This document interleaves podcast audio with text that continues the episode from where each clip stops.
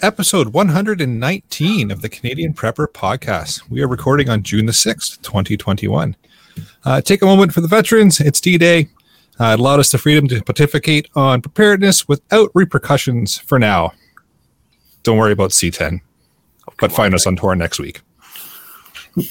My name is Eric, the host of the show, based in Southern Ontario. I'm a hunter, target shooter, ham radio operator, and computer geek. Uh, as a first responder, I witnessed an over reliance on emergency services during major events. Started a small preparedness company to help people be able to look after themselves for at least 72 hours, if not longer. I didn't put one Easter egg in there for you at all. That was very nice of you. No worries. My name is Ian. I live on Vancouver Island. I'm a student of preparedness, target shooter, and my farm's designated mediocre handyman. I'm Scott, a frazzled new dad, paramedic splitting my time between Southern and uh, Northern Ontario. Uh, I like to learn things, and I don't accept that things will always carry on the way they have just because I want them to. And I'm Jeff. I'm based in Central Ontario. I'm a target shooter, soon to be ham radio operator, and general overall handyman. Want to help support the show and keep the Canadian Prepper Podcast on the air? Buy some swag. We have both the Canadian Prepper Podcast t shirt. You want to model that there, Jeff? Yeah. There you go. And the tactical people aren't going to buy it now. well, maybe they'll buy the tactical Velcro patch at prepperpodcast.ca. All proceeds help keep the lights on and the backup generator fueled. And if you're enjoying the show, please take a few minutes to like us on Facebook and submit a review on iTunes. We also want your feedback, good or bad, or if there's just a topic you want us to cover, you can email us at feedback at prepperpodcast.ca. All right, so we've got some uh, mildly depressing content for you in this episode. Uh, we'll start off with some preparedness related news articles. Then we'll let you know what we've done for preparedness since our last episode. Then we're going to get into the main topic, discussing one second after. And it's not all that depressing. Okay, yes, it is. I was going to say. I just want people to continue listening. it's like, it's like Angela's, Angela's Ashes level of depressing, like that old movie there. But anyway. let's move into the news. All speaking right, of uh, depressing.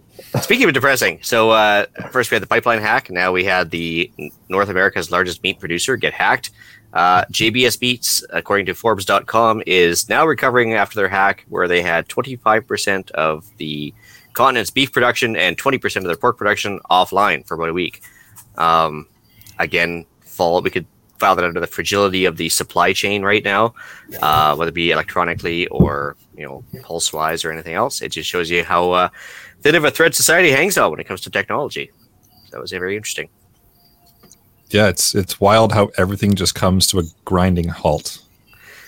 Well, I, I, I couldn't figure out what the big deal was at first because like, well, the cows are still there and you know everything else, but then you start to realize that I was listening to Ice Age Farmer actually on one of his podcasts, and he was saying, well, the reason it's so hard is because as soon as the virus hits and they don't know how much feed to order, they have enough feed on hand at the feedlot to get those cows to slaughter date, and they're not anticipating feeding them after the slaughter date. Clearly, yeah. so once the cows have been sitting around for a couple days, now there's no food. Now you're losing meat because they're actually losing weight.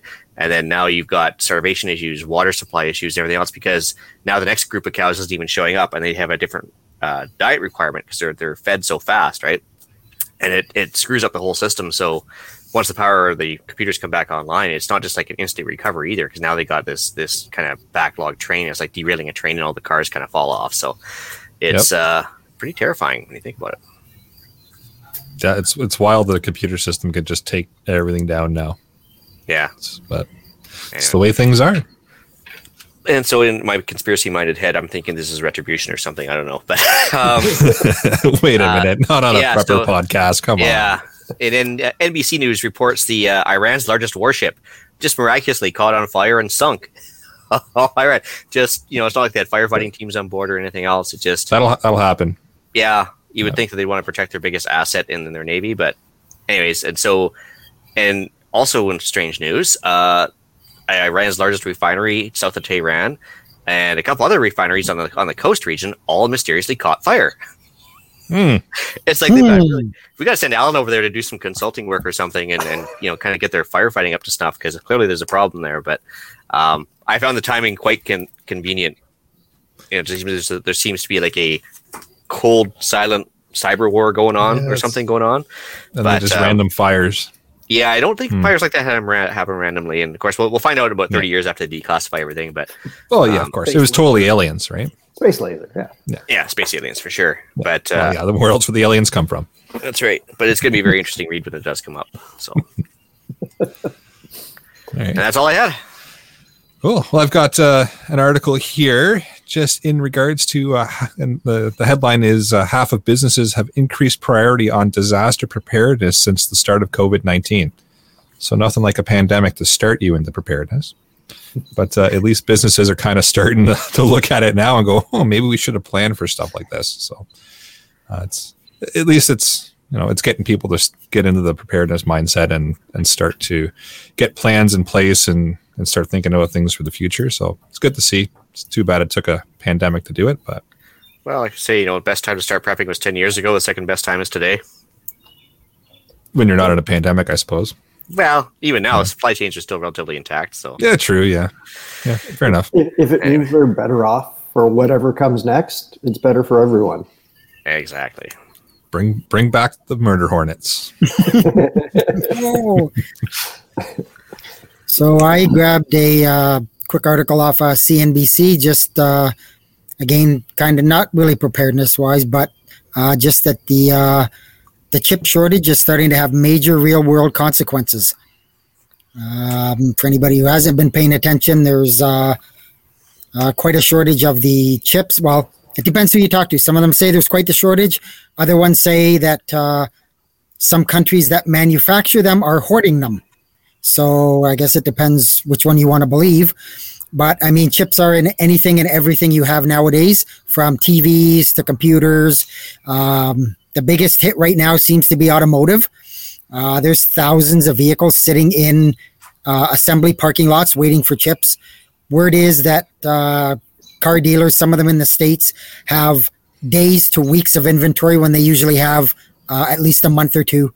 So there doesn't seem to be any anything on the horizon that I could see that is going to going to end it. And I mean, with China having the vast majority of the chips, the more that basically the United States or any other countries attack them, the more they're probably going to hoard them. So stay tuned. Well, I'd say it's very apropos because I mean, what's EMP affect most is microchips, but uh, also, strangely enough, there's a big fire in Taiwan at their big chip factory. wait a minute. Wait, hold on. Well, we Yeah. really have to send Alan over there now. yeah, it's like, oh my goodness, it's just so so well placed. These fires, it's amazing. So, uh, yeah, Hmm. the world's largest chip manufacturer caught fire and burned down about a month and a half ago in Taiwan, and uh, course it the only other nation really that, cre- that creates microchips is China, mainland China. Depends if you want to go with that two country, one country debate right now. But anyway, um, so yeah, it's just how convenient all these things coming into play at once. But It's almost fires. like it's planned. yeah, Hmm. Oh dear. uh, this week's book topic had me thinking about uh, other threats to the electrical grid. So, an article that kind of jumped out at me was uh, the s- sun sets off 4,000 sea mines during the Vietnam War. and scientists are only now discovering or sort of realizing how strong this 1972 solar storm was. Uh, it got me thinking about the Carrington event, the Quebec power blackout back in 1989 that was caused by a solar flare. Um, so, just sort of going down this rabbit hole, reading uh, Lloyd's of London uh, back in 20, uh, 2013 estimated that that event today uh, would have cost between uh, 600 million and 2 point, or sorry, 600 billion and 2.6 trillion dollars worth of damage. Wow. Um, you know, they sort of talk about like telegraph lines catching fire and telegraph operators being shocked and, you know, Radio Shacks literally burning down. The other interesting thing in reading about the Quebec incident, or the uh, Quebec blackouts, different forms of bedrock have different impacts on how uh, those solar storms affect the power grid built above them. Uh, Canadian Shield being lots of granite that doesn't conduct electricity really well, all of that energy goes into the power lines, so it's a lot more susceptible than other types of uh, like just limestone or sedimentary rock. Um, so all of a sudden, it means we're in of potentially much worse shape because of it. So, you know, while we're discussing EMPs or the, the book's discussing EMPs today, um, the reality is, you know, I think if Mother Nature decides to throw something at us uh, on the scale of uh, a Carrington event issue, it was back in uh, the mid 1800s, and basically you could see uh, the um, aurora, uh, aurora, borealis were so bright they were visible down to the equator, and apparently you could like read by them. They were so bright, uh, just as an indicator of how strong a solar storm uh, that was, and how much damage that would do to us today, as per Lloyd's of London, the insurers. Well, and the smaller the electronics get, the smaller the, uh, I guess, the circuits, and the more susceptible they are to lower voltages. Even doesn't even have yeah. to be as high. So, pretty crazy. Yeah, sure is. Mm-hmm. Cool. Shall we? Shall we move into what we've done lately for preps? Let's do it. All right. So for myself, tore the chainsaw pretty much down as far as I could, anyways. Cleaned it all up, and believe it or not, I put it back together, and it runs again. So uh, I was pretty happy with that.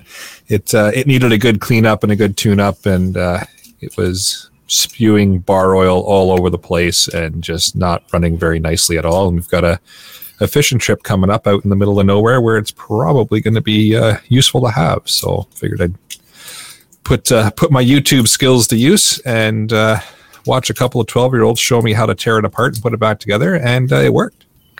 It's a little emasculating when somebody has like the stuff all figured out it before their like voice drops.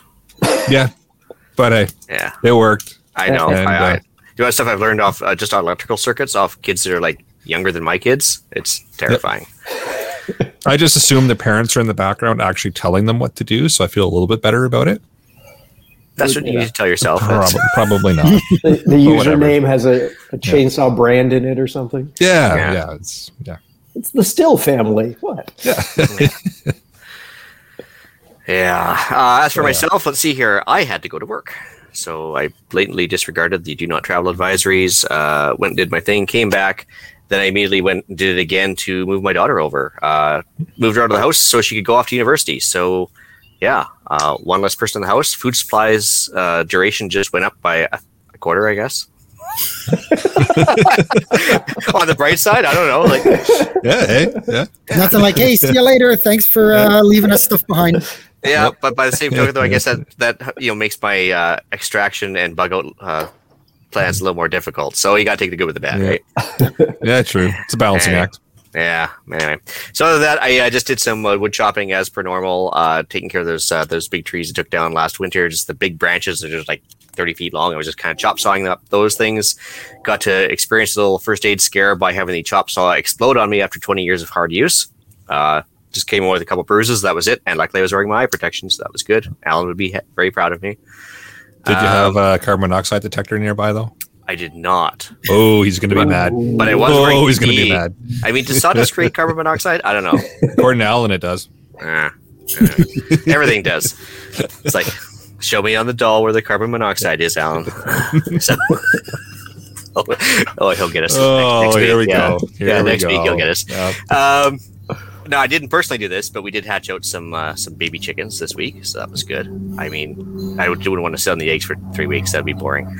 So we've got five already, and we're still hatching them out. So we'll see how many we get for this uh, this season's egg layers. Uh, let's see here. Uh, ah, there is a Easter egg there. Never mind. Uh, did, did some prelim work on a homebrew ammo can, and uh, I was trying to do like a battery recharging station, solar powered, and kind of putting it all together. So, kind of trying to get one of those set up. So, I'm just doing some ordering on AliExpress and everything else. And then, other than that, I went to my good friend at Rapid Survival and ordered some Berkey replacement water filters. Oh, look at that. And that was it. Cool. Jeff. So, uh, I just uh, rotated my fuel stock, got everything topped back up again. Uh, we organized my pantry, found some things that were just a tad little bit expired. So I'll move them to the front and get them uh, taken care of hopefully sooner than later before they're much longer expired. Um, that's more or less been it for my week or two weeks, I guess. Nice. Uh, I've been reading a whole lot about Zeerpots. Um, it's an old technology for cooling um, food preservation where you have a clay pot surrounded by sand, surrounded by another clay pot. You pour a bunch of water into the sand and it can evaporate through the clay. Uh, we had a little bit of a discussion about this offline, but it sort of certainly falls under this this old technology that I I find fascinating because it doesn't rely on batteries, doesn't rely on power, doesn't uh, rely on anything that isn't readily available. Um, so I have ambitions of uh, trying some of these. I know we talked about how hard it is to find large pots, uh, large clay pots, because now everything's made of plastic. Um, but at the same time, in reading about them, sometimes going larger isn't necessarily better. You're better to have multiple small ones because you have more surface area that way, and it sort of keeps the the smaller inner pot cool. Um, but it's quite interesting. Yeah, no, I, I we were actually looking at those too because I think it's about a ten to twelve degree drop in temperature on the inside, and I, I used to see them being used down in Mexico quite a bit, obviously because of the clay down there. They they use clay pots all the time, but um, yeah, it's definitely a, a, cool technology. It's quiet, doesn't doesn't you know require much other than a little bit of water. And if you have a swamp nearby, it's perfect, right? Yeah, doesn't have to be drinkable water or anything. So Yeah. Neat. anyway, I like it. I've also been thinking about old cars. Um, a friend of mine in high school had restored uh, an old VW Beetle uh, that he paid less for than the price of bologna by the pound. he worked at a grocery store at the time. That's how we measured things. Um, but he chose it specifically because it was old enough to have zero electronics, um, which means that he could actually fix things. You know, as soon as there's electronics, there's things you just can't fix. Um, and that lesson's really stuck with me. And, you know, I like things that you're able to actually fix on your own, should need be. So, anyway, it's got me thinking. It has actually, I had nothing to do with the book, does it? Uh, admittedly, the, the, the book this week, you know, and the fact that all of these books seem to have someone with a really old car may have been part of that thought process. Not going to deny it. You want to be the, that that guy. it's actually uh, one of my neighbors back in Ontario actually had one of those uh, VW Beetles, the the OG version, and you're right because even the the windshield washer fluid like motor that would normally be electronic and, and solenoid driven and stuff, it, it actually used compressed air off the spare tire to power the windshield washer fluid dispenser. Yeah. It's Brilliant. like yeah, super old school technology. I was like, well, eventually your spare tire is going to go flat. He goes, yeah, but just in the old days when they used to go to the filling station, they fill up the gas and fill up the air in all the tires, including the spare, and that's how they do it. I was like, well, that's actually kind of smart. yeah. There we go. So yeah, it was, it was definitely a good idea with the little VW bugs for sure. I mean, not exactly a cargo machine, but it works. I like it. Yeah, good. All right. Shall we uh, move into the main topic, as depressing as it may be? Uh, I was the one that suggested this book. Um, you're welcome, and I'm sorry. Uh, I've read it before. It terrified me then. Uh, having rereading it, I'm absolutely every bit as terrified. It is Um, terrifying. It really is. Um, Yeah. Very rarely does the forward or afterward of a book add much value, as far as I'm concerned. In this case, I honestly think they're really important pieces, and I encourage you to read them if you haven't. Um, specifically, where uh, they talk about the author, uh, William R. Forstchen. Um, he wrote this as a cautionary tale about how incredibly ill prepared we are in the face of this threat. Uh, and when you kind of consider that piece, um, there's so many details that he included as to just explore different areas of modern life that would be impacted by a cataclysmic event, this threat or otherwise. Um, you know, and when you look at the similarities between uh, this book, one one second after, and 77 Days in September that we talked about a few months back, uh, it's not a coincidence that there there's all kinds of similarities because they're both based on the same report to Congress on the threat of EMP attack. Uh, I made a point of reading that. It's a little less exciting, um, but still troubling as it identifies all sorts of areas of our society that are at risk, that are completely interconnected and interdependent. Uh, you know, when we talk about all the supply chain um, stuff we were talking about a couple of minutes ago, you know, all of this stuff is is all interrelated. So, uh, spoiler alert: the book is about EMP. Um, the story follows John Matherson, a retired Army colonel who moved to the small North Carolina town his wife was from while she was succumbing to cancer. Uh, he teaches history at the local college, looks after their two daughters with help from his mother-in-law. Uh, you know, there's the initial power outage that doesn't rattle them much. It's a blackout. These things happen uh, until they realize all the cars on the freeway have stopped and there's no planes in the sky. Um, so John's background as a military historian gives him a head start in realizing it was an EMP. Um, he presents a, an old paper he'd written on asymmetric warfare to the mayor, and as a result, he kind of ends up uh, sitting on the council that helps uh, steer the town through all the various crises. Um, so Forstchen really puts a lot of energy into crafting all sorts of issues into the storyline. Um, you know, the rush on the banks and stores, the stranded refugees, the need for medicines, the lack of food uh, in our just-in-time society, uh, medical care, looters, violence, martial law, uh, food rationing, infection and antibiotics, rebuilding uh, with old technology, like from the old telephone switchboard they find, uh, antique cars. Um, the other neighboring towns try to impose their will either by taking resources or uh, ordering uh, the, the, town at the center of the story to accept refugees. The dwindling resources from cigarettes to medicine to food. Uh, the building of a local militia and the eventual confrontation with the roving posse of evildoers.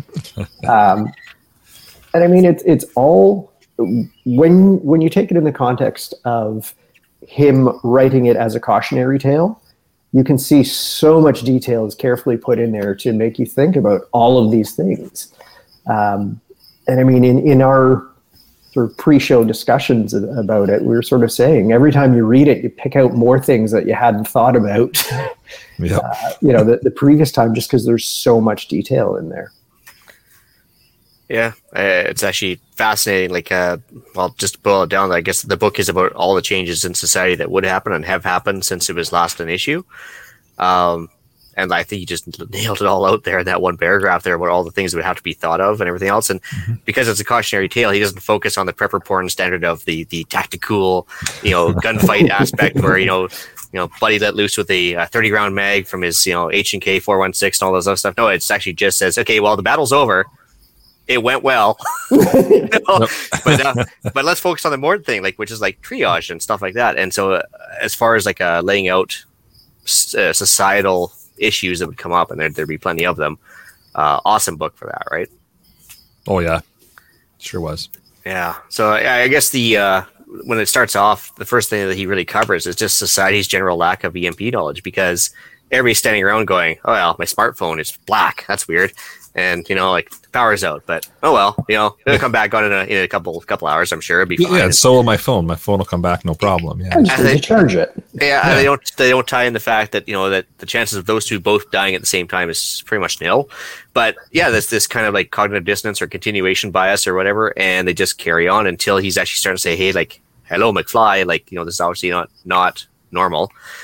And of course, the problem is that this book does cover in a, in a roundabout way is that there's a lack of news. Nobody knows what's going yep. on because, well, nobody can communicate because our communication system requires and, and, microchips.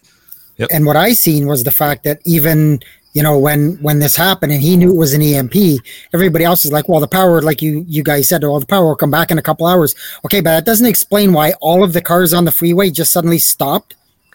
Yep. You, you yeah. know, a, a, the power grid isn't going to make your car stop.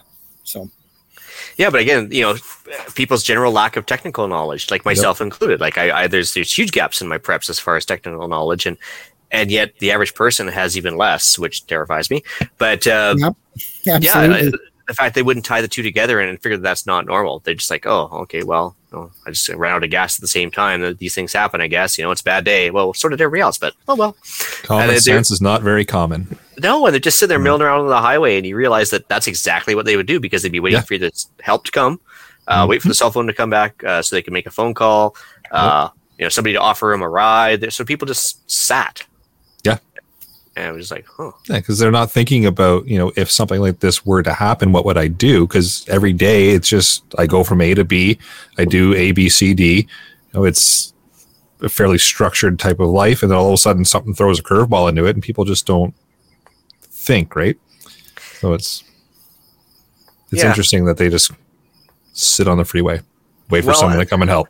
But it, it, same by the same token, though, some guys didn't wait for nine meals to go to the anarchy stage. Like already, people Yeah. start you know start uh, trying to edge towards Buddy's car when he first starts Yep. out, and uh, you know eyeing up the ladies and everything else. And you know people are sitting around waiting for the military to come in to aid them. And you know like when a tsunami hits uh, Indonesia and a, and a carrier shows up to offer aid, that's one thing. Or like you know Scott goes down to Haiti to offer aid. But when an entire continent is out, like do people honestly believe the military can just show up with enough MREs to feed the population for the next year? Hmm. They do, No. I think. anybody listening to this podcast, probably not, but anybody But- not listening, probably. And that's the thing, you know, FEMA or whatever organization, it's all about moving resources to where they're needed. But if they're needed everywhere, you're And they're not, yeah, they're not unlimited resources, yeah. right? So Well, I think they, they actually said they had stockpiled like 60 something million meals. That means that one fifth of all Americans would get one meal. And that's assuming that you could get them all to those people with no Yep. transportation because everything's shut down truck wise.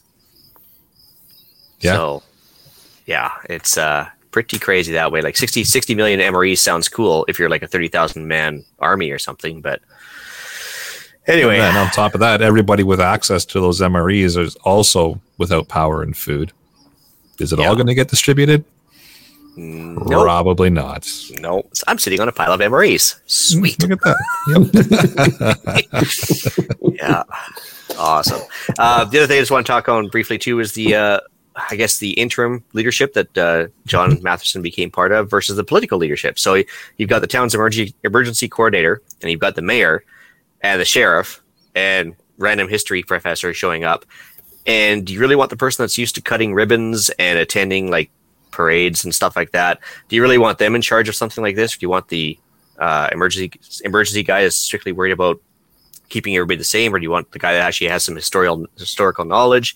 And so it becomes almost like a leadership struggle for who's the best man for the ongoing crisis at the time. Yep.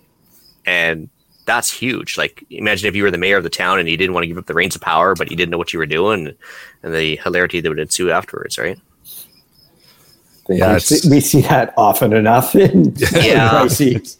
Yeah. Yeah, no, it's, it's Let sad. It's alone a just- major one like that. And yeah, who would you want in charge at that point, right? Like, would you want the sheriff to just be like, shoot looters and keep shooting until the people settle down? Like, well, maybe not. you know, like, Yeah. Or- th- there's got to be a fine balance calms somewhere. People down, right? yeah, yeah, yeah, that's how that works. No. And the, actually, the book covered that well because, like, they're like, okay, so we've got a couple guys that were clearly uh, looting and murdering. Yep. Uh, let's put him in jail. No, well, let's see what the, the jury wants to do, and they sentence him to death. Now they're kind of sitting there navel gazing. Who's going to shoot him? Oh, well, we can't have you do it. We can't have you do it. So I guess you're voluntold. And uh, yeah, that was uh, different as well because I mean, the person that wants to do that job, you probably don't want doing that job. No, No. no, definitely not. Yeah. So yeah, it's a that's a really tough like in societal changes. Like I said, it, this that's the ongoing theme with this book is just uh, Yeah. The the normal does not work in a in a situation like this.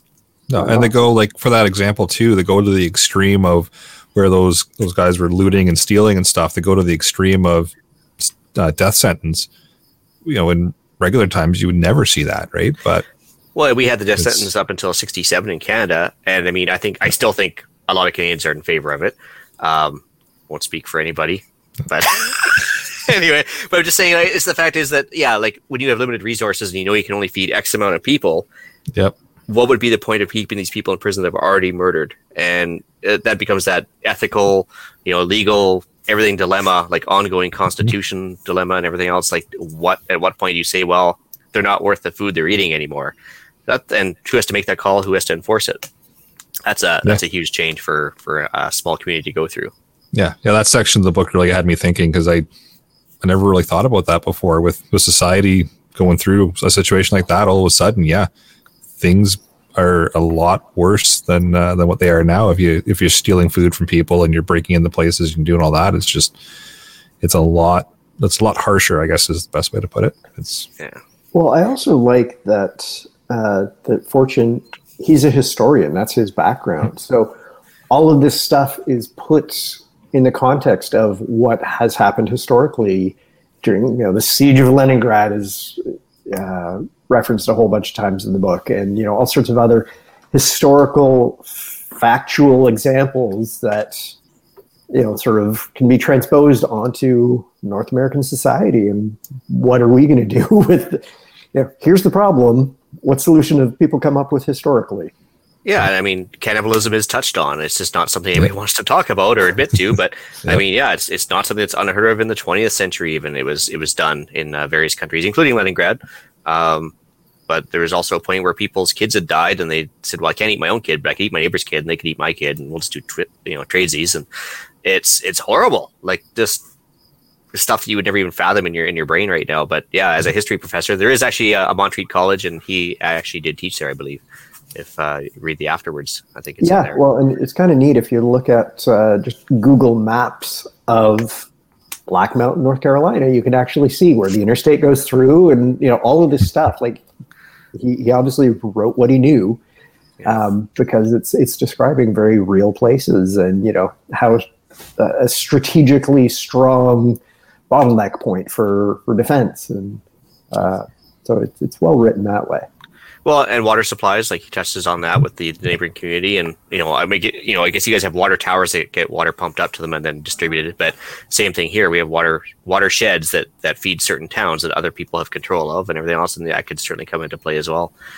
Um, and actually, the forward, I think it was, that covers the congressional report. Mhm. They talk about the the ninety percent die off within a year, and you know, a couple other things. But the whole point is they haven't really done tests on this since the I guess the late '80s was the last one and they did Starfish Prime back in the 60s, which was an accidental discovery. And then they did another one where they had a bunch of random cars in the 80s lined up in a parking lot, and they, you know, they basically did a test, and not all of them were affected. And they they are like, well, we're not 100 percent sure how this is going to go, but this is how we think it's going to go. and so nobody actually knows like how bad this could be. And I think, like No. we were mentioning before, is that the smaller these circuits get, the more susceptible they are to even lower voltages, let alone EMP voltages, which are in the hu- you know 50,000 uh, volt range or higher. Yep. So, yeah, this is this could actually be a lot worse than he's making it out to be in the book. Well, and I mean, it's it's very interesting because when you look at some of the small electronics that are more sensitive, but also you know whether your Apple Watch has enough surface area, sort of antenna-wise, to accumulate that voltage versus something that's plugged into a 30 mile long power line. Um, you know, it's it's hard to say, and you're you're right. We really don't know. We know there's a theoretical risk, but we have no idea how good or bad it can be. I mean, just talking about asymmetric warfare, um, I mean, whether the threats, you know, if it were a cyber attack that did actual physical damage to the power grid, a solar flare that did damage to the power grid, sure, it, you know, great that your house parts may may be affected, may not be affected. Uh, but then all of a sudden there'll be all sorts of other problems. Like the the ease that they found gasoline because no one's cars were running in the book really struck me as like, okay, they're getting off too easy. Well, until Yeah. the gasoline is no good after six months, but I mean, Well, that Yeah. too. But you know, Yeah. let's let's say the power grid goes down, so everyone's cars are still working as long as you can get gas into them, and we're all going to run out of gas really quickly. with and it's still going to be the same disruptions to the food, you know, food distribution systems, medicine. Yeah. But the uh, you mentioned asymmetrical warfare. I mean, from a cost, per- you know, benefit analysis perspective, if you're some small nation and you got a bone to pick with somebody, I mean, instead of building carriers and submarines and you know amassing armies and training them, you just get you know one old Scud missile with a, a crappy old Ukrainian nuke from the, the mid '60s, and you've got her taken care of. Like, and it, it's cheap relatively. Not that- Allegedly. Yeah, not, not that nukes can be bought at 7-Eleven like Marty McFly style, but uh, yeah, like seriously, I mean, if you're a rogue state or a rogue power of some sort, doesn't have to be a state, and you want to like kick somebody in the in the nards hard uh, from a, a asymmetrical warfare perspective, you can't think of a better way to do it. You know, for the sake of bribing a few big brains on how to, to load up a rocket like that, it wouldn't be that difficult, I wouldn't think. But not that I've tried it often, but but anyways, yeah, it's uh, it's actually it's it's fascinating when you think about the simplicity of it, how you could bring a, a major power like the states or any other major power to their knees by doing this. And I'm sure the next kinetic war, there'll be some level of this happening because why not?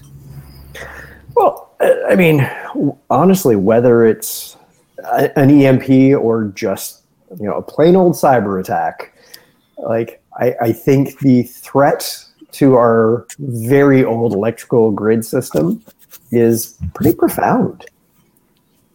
Yeah. yeah. It's scary when you think about it. Yeah. And and whether whether it were an EMP or you know the grid being crippled by any any of the other threats to it, realistically that 90% die off uh, is probably an accurate number. Whatever the doesn't matter what the causative event is, without electricity, we're in a lot of trouble. Yep. Well, yeah, the die off they're becoming in waves. Which I guess we can talk about right off the bat too. Is is you know you got the immediate die off, which is going to be like the pacemakers, people on life support, you know, uh, people in airplanes and cars that are going way too fast for their own good, and uh, you know lose control. Uh, then you have the next waves where you get the medically delayed people, and then you know the inevitable starvation after the food runs out, cold winters on the prairies. Yeah, ninety percent seems kind of low when you think mm-hmm. about it. But well, and one one of the things they touched on is, you know, our our society is capable of feeding this many people based on technology, and you know, if you take that technology away, our society won't be able to feed this many people. Mm-hmm. Well, and, and people going to that nine meals to anarchy thing. I mean, the people that were you know stuck passing through on the highway there.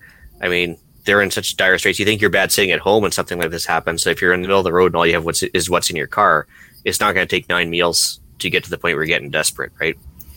So it's true. I, I think the uh, the inevitable crime wave would be s- sped up exponentially out of fear, desperation, whatever you want to call it. But man, oh man, what a uh, what a, a cavalcade of bad events happening all at once. yep. Yeah. Well, oh, I just want to touch on that quickly too. Is like we talked about the uh, the guys in the, the town council and stuff. I did kind of giggle about that one thing where the guy uh, was the sheriff or somebody. Somebody was the avid golfer, oh. and and basically he didn't like the idea of turning the local golf course into a graveyard.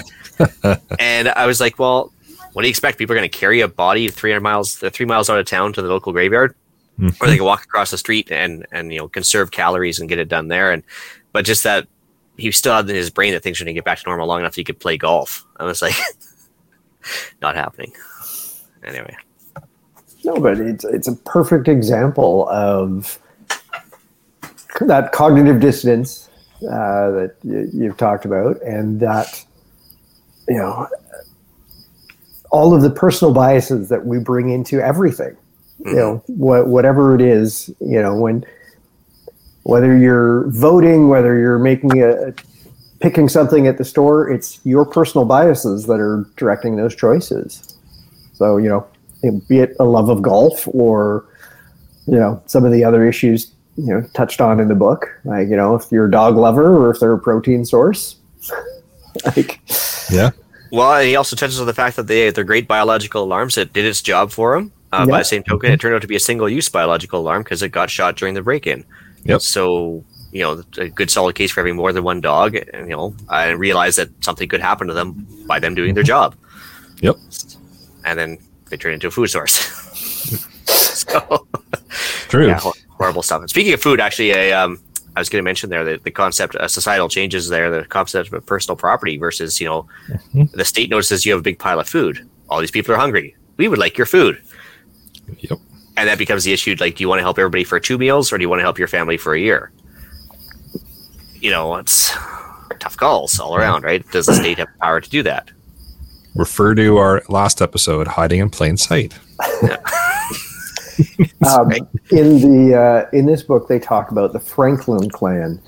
Um, there are two more books in the series, which I've uh, had the pleasure of enjoying, and they actually sort of introduce them sort of more into the, the main storyline and they're fairly hardcore preppers that have thought about these things before and you know i mean from my perspective maybe the heroes of the story but um, you know, it's it's yeah, it's very interesting and sort of how how to negotiate their interactions. Well, yeah, I mean, the fact is that I think they came up with a decent solution. Is like if you're going to ask for food handouts, you have to allow for an inspection in your house because if you're asking for handouts, you're clearly out, right? So, Yep. you know, you have to offer up whatever you have in order to put in the kitty so you can get your your daily meal ration ticket or whatever. And uh, I think it's Although- decent, Although there are there are people who would uh, who would take the handout and still have something hidden back for for later, and so yeah, I kind of looked at that and went, yeah, I I can kind of see that. You if you want the card, you allow us to uh, see what you've got hidden. Yeah, and that's uh, that's fair. Like I said, that was a good workaround vers- versus just saying, well, whatever you have, we're just taking, whether or not you like it. But you could they could opt out. They could say, well, you're not getting ration cards if you have your own food, do your thing, right? Yep. And I think that's a, a good compromise. Same thing with the cars, though. There was that immediate issue with the like, hey, your car's running, we need it because we're you know we're the authority figure. He's like, no, Nope. but eventually it came around. Like they, they figured out some workarounds for it. But I mean, under, under that panic, right? Like the oh my oh my goodness, like how am I supposed to do my job without my you know, my Taurus or whatever the Yep. police car is? Um, yeah, it uh, turned into a fast panic. Yeah, I found that was interesting too. I like Yeah. that one. That was the good cop bad cop one part of it. Yep. It's kind of funny. That was good. Yeah. Um, personalities about uh, changes in society there too. So we uh, a bunch of people kind of come out of the woodwork, didn't we? Oh yeah. So the uh, the burglars, looters, whatever you want to call them, um, yeah, they're they're bound to happen. So, speaking of biological alarms, we got a bear in the neighborhood right now. So, um, and we got, we got the, job. the uh, yeah, he's doing his job. So we got the marauders, we got the uh, the prophets. Uh, they touched on that a few times. You know, people take the emergency and say, "Hey, you know, the world is ending. Listen to what I say. I've got some great ideas. Follow me." yeah, and you can see that that happening, and people not knowing what else to do. They're like, "Okay, tell me what to do," because like that's Yep. what I'm used to doing. So, and before you know it, you've got like gangs of people that are like following what they believe is their what their one true savior and uh, doing all sorts of crazy things they would never normally do. Yep. Um, yeah, this this it, this whole book, I'm just like, yeah, he's not wrong, and yeah, and No. that, that would happen. It certainly would. Yeah. Nope. It's it's freaky. Well, and we talked about the uh, the mental game too. Like back in uh, was it uh, I guess mental mental health and preparedness. I think it was that episode, and uh, people who give up. So after a while, you know, some of the people started refusing food because they wanted to you know give it to the people that are actually contributing to society or just you know trying to just put on a brave face because they're old and they're going to die anyway. And uh, so people start refusing food, get into depression. The suicide rate goes through the, the roof because there's just no hope on the horizon. And Mhm. um, yeah, it's kind of the opposite of marauders who are doing everything to stay alive, right? Yep. And D- Darren made a good comment. I don't know if you guys seen that in the live chat there. We talked about uh, where a quarter of the population was on antidepressants or Hmm. anti-anxiety medication, and they're running out now. Expect a whole lot of insanity.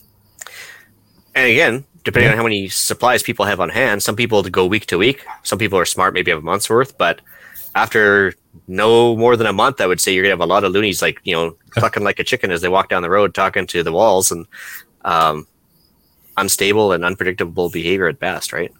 And they're the dangerous people.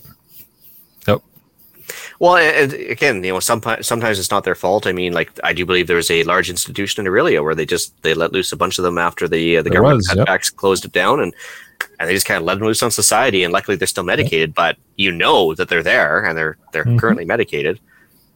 What happens when they're not? Yeah. So Yeah. And all kinds of other medication too. We saw that in the book with the insulin, right? It's yeah.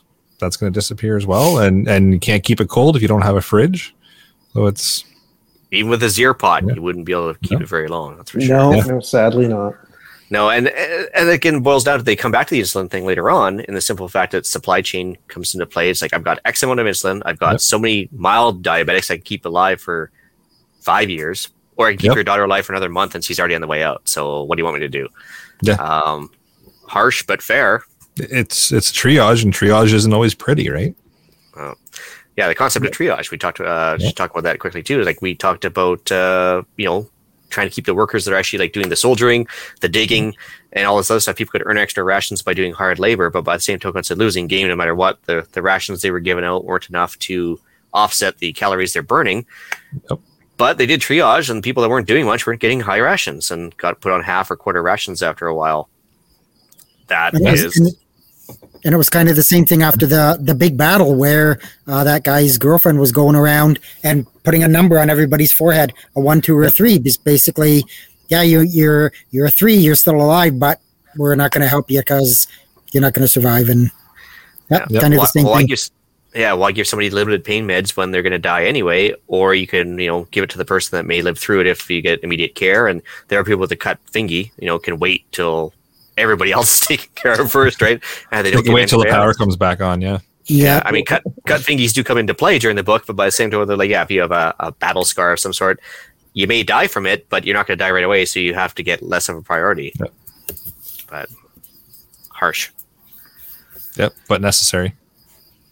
Uh, admittedly, those those triage tags are just color coded ones in real life. Actually, I was going to ask, but yeah, uh, but and, uh, when you think about it, they have to triage now, like in normal times, like you know, whether it be Hurricane Katrina or whatever. Like you know, pick your disaster, like your uh, your earthquakes or whatever. Can you imagine if you know you only have like six pain pills left for the community? Like who do they, who gets them and why? So I would need them clearly, but Clearly, I they go I got cut fingy, so Yeah. So, yeah. Hang nail. Yeah. You need yeah, Neil, get off my back, man. Yeah. Uh, so the one thing I didn't agree with with the whole book that towards the end it was uh, they talked about the basically he they hinted at the rebuild time because of course as I've read the second book I haven't read the third yet but when I read the second book it just seemed that the rebuild time was awfully convenient. Uh, they did kind of do it in stages, saying you know the the coastal towns are back on order or back online, and you know they're slowly working their way towards uh, uh, Black Black Mountain. Yes, and uh, it just seems that it was at nine months or was it? I think it was nine months. They were back in Nine- the military. nine, back yep. So I honestly think it would take longer than that because Oh yeah. you know, you're assuming that the people that made the microchips didn't do this. And so you're assuming that they're going to provide you with microchips and supplies and maybe help. And they won't try and just take some land in exchange for that help. hmm I think the rebuild time would be a lot longer than people actually want to want to let themselves believe. It's not going to be a year. Yeah, well, I, I mentioned it. I mentioned it in my notes. I mean, ju- just for the, the power grid itself. I mean, coming out of the, the the power plants are the huge step up transformers, so they can send the power down long distances. They call them uh, large, well, basically large transformers, and they're only made in a few countries, and they're a minimum of an 18 month right now. Today, they're an 18 month order that you'll get delivery. So you're right. I mean, to, to say we're going to get all this up and running in nine months when we've got to start from scratch, uh, it, I'm afraid it's not. That's not reality. Yeah. Well, yeah, I think it's Siemens in Germany makes them, uh, a couple in China, and then I think one other place too. But yeah, and that's assuming normal order load, right? Like you know, we need like one. You know, I think they only have Yep. one or two spares, and each transformer has specific specs. You can't just take like one spare transformer from Philadelphia and put it over in LA because it's completely different requirements, right? For resistance level, voltages, everything else. So they're actually they're custom orders for each single one. And So you can imagine they need a couple thousand at once. Like that, this is not going to happen. It's it's, No. t- it's a five to ten year replacement. So. Oh yeah. I mean, you have to re- rebuild the entire system from scratch. Well, hopefully, just use more chips and make it more And that's electronic. and that, and that too is taking into account that the countries that make them, like Germany and whatever, Yep. didn't get half wiped out either. So Yeah. well, yeah, because if, if it's all Western powers or all Eastern powers or wherever, like you know, a group of people get taken out, they might have to be the happen to be the manufacturing hub. Then what? Yeah, it's yeah, exactly. slow degradation worldwide at that point. Um, and then the last thing I just want to touch on before I hand it over to you guys was the uh, the twenty percent factor. So military rolls in at the end of the book and says, "Hey, how many people you got left?" He's like, "Well, geez, twenty percent. We got devastated." He goes, "That's actually pretty good," and that kind of hit me too. And especially the first time I read it, the fact that you know cities would be much worse off. They figured there's twenty thousand people left in all of New York, and they were saying that, you know c- people in the country st- staying on stacks of corn did better. I mean, obviously population density kills. I get that, but um, twenty percent. Like, can you imagine this devastation to your society and being told you did a good job? I just was like, Yeah. Uh, yeah. So, Yeah. um, and then I did kind of touch on it about two minutes ago, but um, yeah, if you get aid from a foreign country, what's going to be attached to like what strings are going to be attached to that foreign help? Are they going to say, well, we get we're going to seize your port in Seattle, and but we're going to offer aid in exchange for it, or are we going to just put a bunch of troops there to maintain law and order and just not remove them? you know, and that's going to lead to bigger problems down the road, political and otherwise. So, Well, I mean, you, you see it now with different, uh, you know, sort of aid organizations going into countries in Africa and building infrastructure. And yeah, what are those? What are the strings attached to that? Oh yeah, because right now I think I certain countries of you know communist origin on eastern Asian peninsulas and stuff are uh, actually offering like building ports in exchange for like uh, they'll like lend them money to do it. And if they miss a payment, they seize the port and say, "Well, we own it for the next ninety nine years." That's happening in normal times. So, mm-hmm. yeah, that's bad. Anyways, that's all I had to say about the book for the most part. Eric, what you got? It uh, it certainly made me think. It's uh, like everybody else has said, uh, just looking at the scenarios they put forward and everything that kind of goes down throughout the book, and then reflecting on what would happen in reality. It's I, I think it's pretty bang on as far as how people would react, um, how things would kind of go down. Uh, I found it interesting with how the different towns were even kind of pitted against each other. So you had outsiders trying to get in, um, and we were even seeing not not similar, kind of a similar kind of stuff even with COVID going on right now, where you know, heaven forbid somebody from one town go to the other town, and now those people are complaining about outsiders being in their town and walking around, and so it it that was kind of interesting, um, where they're kind of setting up security and and looking out for for outsiders coming in um, I think that that would certainly be happening if the uh, if this kind of situation happened uh, in real life. Uh, and then it just drives home the fact of how reliant we are on electronics and electricity. Um, it's probably something that everybody looks at uh, early into getting into the preparedness world that uh, EMP is a possible thing and how reliant we are on electricity. But reading the book just scared the bejeebas out of me because it just yeah. yeah it, it just makes you go whoa like it's yeah, and how quickly it happens just literally one second after. you know, it's all of a sudden everything's done, and now what? Um, and, and, it makes you it makes you wake up and realize the absolute and, and and I mean you know Eric from your emergency service experience and mine is the second the power goes out everybody's on the phone well when is my yep. power coming back when's my power coming back I you know and it I, I don't think a lot of people actually realize how yep. absolutely reliant they are on electricity. Yep. And you know, yeah, a couple hours here, a couple hours there, they're not going to bat an eye. But all of a yeah. sudden, it becomes one day, two days, two months, six yep. months. They're oh, they, I, they're yeah. they're done.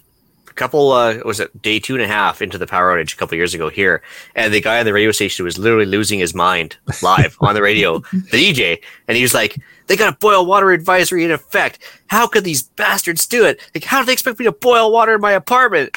I was like, oh, I see. You're I guess you don't have a Coleman stove then, do you? or and, uh, barbecue, uh, yeah. uh, barbecue or something. I just I kind of laughed because like that was only two days in, and yeah. the good news about this thing is there's be no phone calls about the power outage complaining, like because nobody no. be able to make phone calls. So. That's true. Yeah, that's yeah, silver lining. Yeah, yeah, yeah, yeah. Ian, always the positive one. That's I'm the positive guy. You know that. but yeah, no, the the whole book just had me kind of step back for a second and kind of rethink a, a few things, kind of put uh, put a few things higher up on the priority list, and um, even just looking at the dynamics of how everybody organized themselves and how different people took on different roles. And and we discussed it already about um, you know having the mayor who's used to kissing babies and cutting ribbons all of a sudden having to to step in and make some serious decisions and such just it, it really makes you think about who's going to be in that position and who's going to be making the calls and and the power struggle that's going to come out of it. Um, and it's just yeah the, it's a it's a good book that makes you think. Yeah it's depressing but uh, Everybody thinks when the power goes out, it'll be back shortly. Not in this scenario. Yeah. Nope. So it's, it's so from from my end of it, I I mean the book was as as Eric said quite a, an eye opener. Um, yes, it was concentrating around EMPs, but I think the greater threat um, is literally just the grid itself. It's aging. It's yep. in need of serious overhaul. Um, it's not hardened in any way, shape, or form. Like I said earlier, those large transformers are an 18 month turnaround now. And again, let alone other people need them. That country's been wiped out like yours, whatever. Um, and, you know, one of my other big concerns, just like Colonial, is is the cyber attacks on the grid. a lot of these large transformers have uh, remote monitoring or Wi-Fi. Who makes the Wi-Fi? China. Well, if they build it, they can hack it. So, um, Yep. also uh, a bit reading through the book, I I kind of caught going through it a second time what what I thought were were some missed opportunities actually for for some quick betterment. You know, they talked about well, we need electricity. They've got that reservoir up there. Let's make a, a water wheel generator or something, and it just kind of went away. Um, why didn't they follow up on that? Why did it's it's not that hard to do? I mean, you need to you know find a way to get water from point A to point B. Well, every house has eave trough on it. You rip the eave trough off, you put them all together, and you've got hundreds or thousands of feet of a way to get water from point A to point B. And you know, you find an old car that that's rotted out, but parts on it are still good. You, you use a, a generator with a manual voltage regulator, so you're not burning out batteries. You got all those batteries in those cars sitting beside the road. It's not that hard to make up a battery bank. Um, Yeah. And then, of course, the other thing that that's been discussed is, um, you know, don't rely on the government, aka the military, to help. Um, I think, especially if you're in a rural area, uh, they'll be concentrating on the urban areas where, you know, there's less geography but much more dense people. Uh, where that where as opposed to having a humongous geographic area with limited population. So See, I'm, I'm mean- hoping that, that instead of just like saying, well, there's more voters in cities, so let's try and protect them first. I would think, I would hope, in reality, somebody would put their fist down and say, no, let's concentrate on the people that can actually make more food and keep them fed. But you're right, they're probably going to focus on the urban area because the geographical part. But uh, Ian, Yeah. you, Ian, you said common sense. Smart I know common sense and government don't mix. I get it. We have a whole other podcast about that. Yeah, um, I mean, just to talk to your point, Jeff, about the fragility of the, the whole electric infrastructure. Uh, first time I read this, one of the other books I read at the time was called Lights Out by Tom Brokaw, like the, uh, the U.S. journalist. And it was just a, a journalistic exploration of the fragility of the system. Uh, and it's utterly terrifying. Like it really, really is. Well, we had a news article from what two, three episodes ago where we talked about even their their advertising it right now, saying like our grid is so old in California that basically you can expect West Coast power outages for the whole summer because we're just going to manually turn it off because the resistance level on these lines are so high they're just going to catch fire. So uh, because of the increasing population, we can't run them. So too bad. And that's without any hacks or EMP or anything. It's just normal ops. No, So- no hacks that we've been told about. Yeah, that's true. But if they're predicting hacks that far out, that's pretty impressive too. So, but it's just yeah, it's a, it's a really old grid. I mean, they haven't really been keeping up with it. They've been spending taxpayer money on random other stuff like you know, cutting ribbons or cutting babies and kissing ribbons or something like that. I think you said. Uh, cutting ribbons, kissing babies. Yep. Yeah. Well, you, you look at Texas and, you know, what, two, three months ago when they had their massive blackout because the system just couldn't handle it. And nothing was winterized because it cost money. Yeah, and people died as a result. Um, the book certainly made me think about my gaps in preps. Um, I mean, I think all of us, well, I think it, being a prepper is a bit of a journey. I don't think you ever actually get there. uh, we don't we don't know when the test is coming, but um, Yep. you know, it made me think that yeah, oh, probably having some extra shoes would be a good idea. You know, look at thoughts about vehicles. The the bit about how all of a sudden distances were measured in walking because yeah, that's kind of the way it goes. You know, if you have to get to your bug out location on foot or by bicycle, what uh, what would that actually mean? Um, so I Hauling a, or hauling a handcart or hauling a handcart, yeah, you know, from Texas to Montana. Montana. um, I think the availability of gas was a little bit uh, too easy. Um, I mean, I think that that issue is something that um, you know. Oh, there's all these cars that are stalled full of gas. Eh, I, I I think they kind of got got got a pass on that that they shouldn't have. Um, Well, First of all, there's anti-siphon devices in most of the filler tubes, right? So you Yeah. can't just shove a hose down most tubes, and which would necessitate you're going to have to poke a hole in the bottom of the tank In which case, you know, you've got a flat little spot about yay high that you got to get a pan underneath to collect gas, and you got to figure out a way to stop the gas while you empty the pan into something else and do it again. And, and once you've done that, eventually, when the cars do come back online or, or you replace the parts to move them or tow them out of the way, you got a broken gas tank that you got to replace too. So you just compounded whatever problems you had. I just Well, there'd allegedly, right, Ian? You've never tried this before, I take it. Never ever. Okay. But all I can say is, yeah, you're just uh, it'd be inefficient collection of gas at best because uh, the siphon hoses that you think you just shove down the tube and call it a day isn't going to happen either. Yeah, yeah, and I mean, I, I love how you know all, all the lead characters in these books have antique vehicles at their disposal. Very I would handy. love to be that character, Mhm. but you know, it is what it is. Um, one of the even things. and that- even talk. Sorry, Yeah, go go ahead, ahead, Scott. No, no, no, it's fine. I'm starting a new. No, point. I, I was just going to say, even even talking about cars and gas and that, what what would happen 20 years from now when the government wants 70, 80 percent of all the cars out there to be electric? Well, now you don't even have gas. So if you find a car that takes gas, where are you going to get the gas from? Because now 70 percent of the cars out there don't even have gas in them anymore. yeah, That's a good point. Well, and uh, I mean, one of the things that I, I'd been thinking about, the book was published in 2009. 12 years have passed since. Mhm. And I was thinking, you know, while it is incredibly current and topical, I mean, there, there's a couple of things that, are, you know, are a smidge dated. Um, but nowadays, when so many things are cloud based computing, and for, you know, my smart light switch to work, it has to, you know, travel information has to travel through a server on the far side of the continent and back for me to be able to turn on my lights, you know, let alone something actually important. How much worse would things be today if this were to happen rather than, you know, the, the 10 or 15 years ago that the story was set? Oh, it's only it's I think it's, it's exponentially gotten worse. I mean, 100%. I think they're down to chip Oh, sizes like absolutely, the the circuits are down to the atomic level basically now uh, on circuits. Like Moore's law has almost become a, a thing of the past, and the simple fact that they they can't make circuits much smaller. So I think they're about as susceptible as they're going to get to electrical pulses of some sort. Right. Yeah, it's yeah, it's only going to get worse. It's a, it's a freaky book.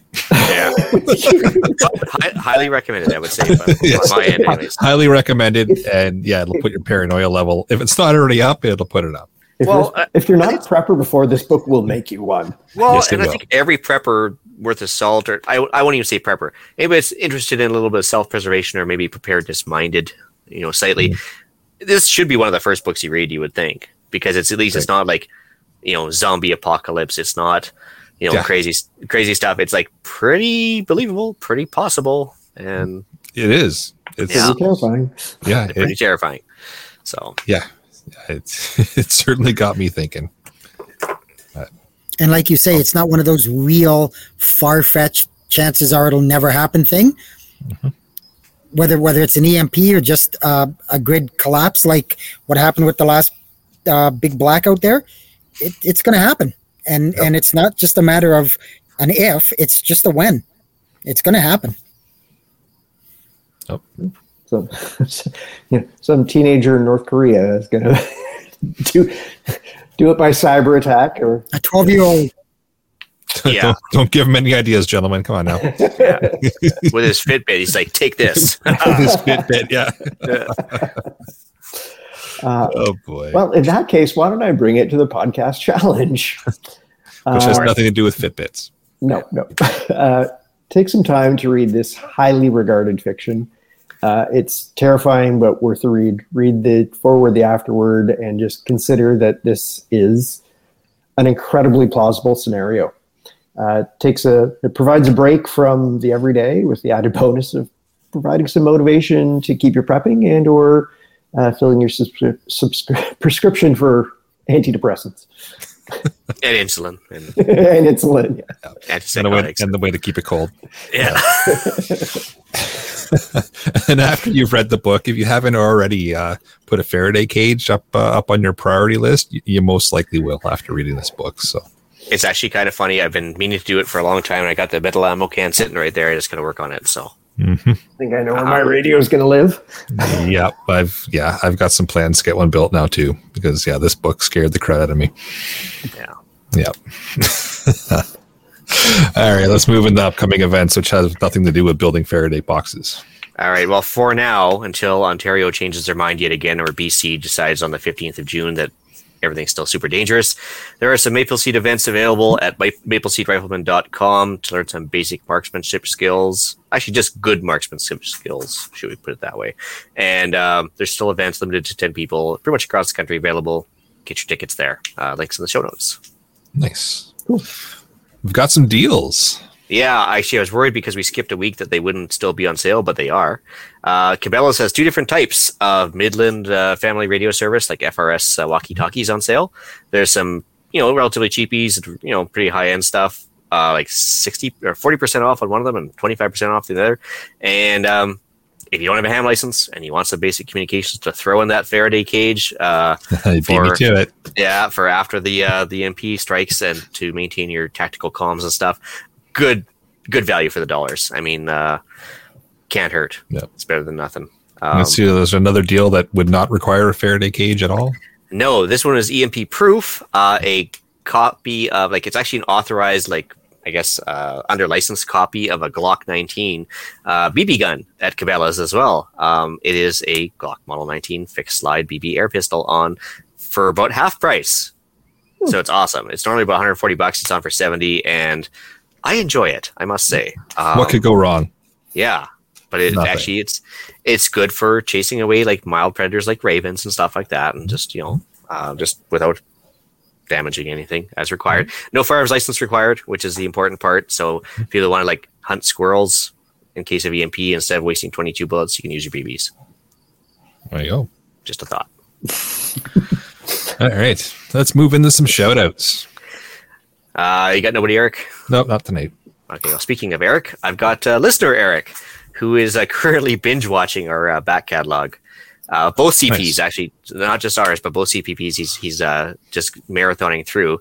So I have That's to. a admire, lot of back episodes. Yeah, I admire his determined approach to catch up, but it does seem like just a bit of touch of mas- masochism going on there. yeah. Yeah. Actually, it's so funny because I got talking with him. File this under Canadian small world stuff. His wife used to be my dental hygienist. Huh. Well then, I was like, no way. Like three thousand miles away, dental hygienist. He's like, yep. like, wow. Okay. So that's that was kind of funny, actually, more than anything else. But small, small world. Yeah. so I've got not really a shout out, but more of a comment. And um, it's been a tough week for me with everything going on these days. People's mental health is suffering. Uh, I lost a coworker and a friend this week to suicide. Uh, if you're suffering or you know someone who is, please reach out and get help. Check on your friends and your family. You never know if that one call might save a life. That's true. Wow. That's right here, Jeff. Yeah. yeah. Sad. Yeah, Eric Eric knew him as well. So I, I did, mean, yeah. it's not just me. There's there's other people, but it it wasn't a good week. So yeah, sorry, John. Yeah. So if anyone needs, reach out. Anybody on the panel is happy to chat if you need.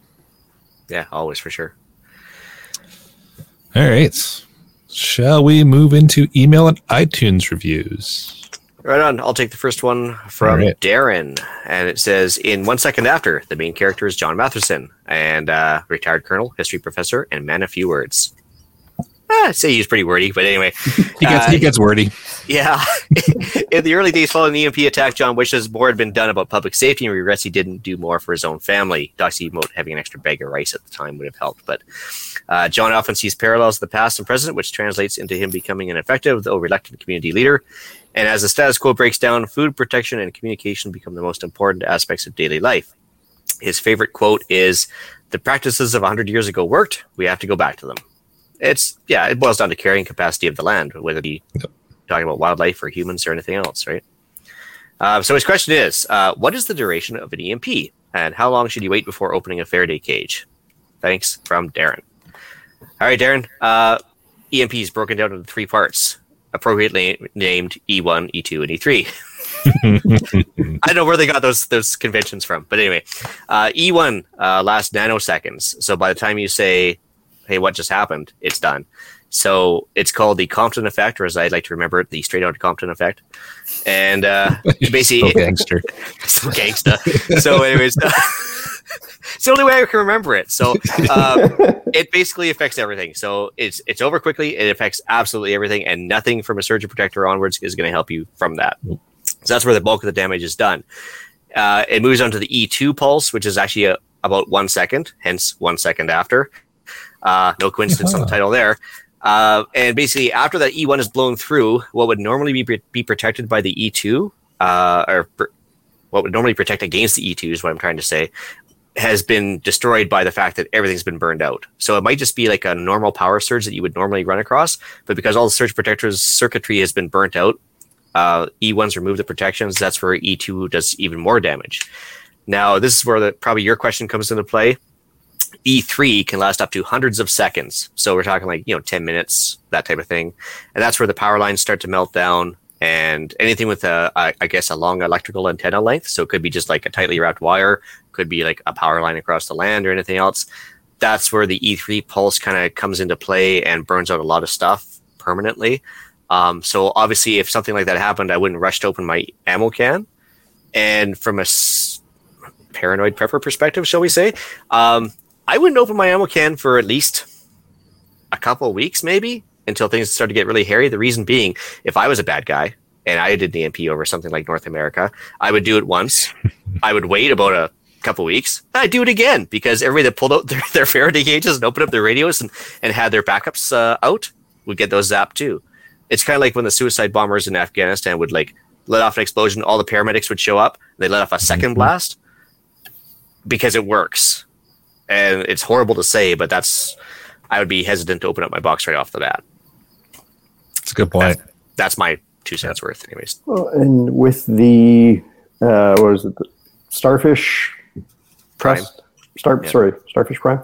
Yeah. Um, I I mean, all, all across the Pacific for eight or twelve hours, they had nothing but static on any of the working radios. I think because the atmosphere was still so charged. Correct. Yeah, so I mean, everything was pretty much vacuum tube driven, so it didn't burn anything out. But of course, there's a lot of uh, electrical components like capacitors and stuff that would maintain, and the lines themselves would maintain an excess charge that would take a long way to dissipate. Because I don't think they had what they call, oh god, it's on the advanced course, Eric. What's that uh, parasitic uh, thing Oh. that drains the current out of the capacitors?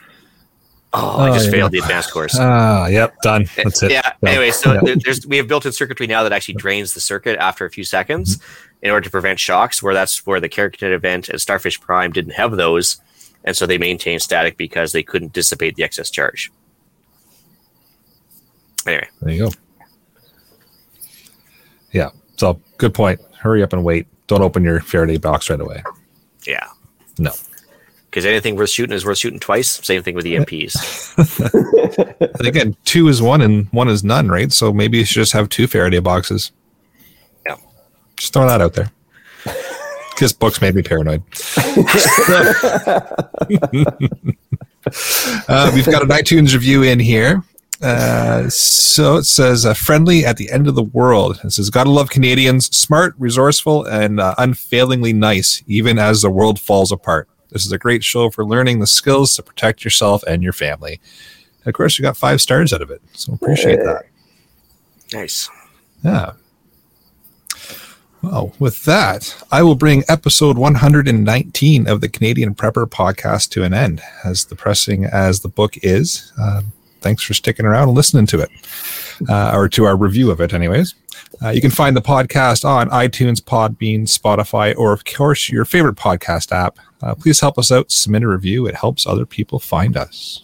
We record the shows live on Facebook and YouTube. If you want an early peek at the shows, please subscribe to the YouTube channel, Canadian Prepper Podcast, and click the notifications tab. Gives you alerts when we're about to go live. If you're looking for me, you can find me at feedback at prepperpodcast.ca. And like Scott, you can also uh, find me as well at uh, feedback at prepperpodcast.ca. Right on. Uh, you can reach Ian directly by emailing me at the island retreat at gmail.com and on Gab and Odysee at the island retreat. Uh, you can also find my Canadian Patriot podcast on iTunes, YouTube, and in the Discord group, Canadian Patriot Podcast. Email us if you want an invite. We can get you on there for sure. Uh, there you can find me discussing why government waste in society has me building my Faraday cage. oh boy. so uh, please check out uh, Rapid Survival at rapidsurvival.com. You can get me there on the live chat. You can also email me at uh, feedback at prepperpodcast.ca. So uh, thanks for joining us this evening. Until next time, be prepared, stay safe, and keep learning.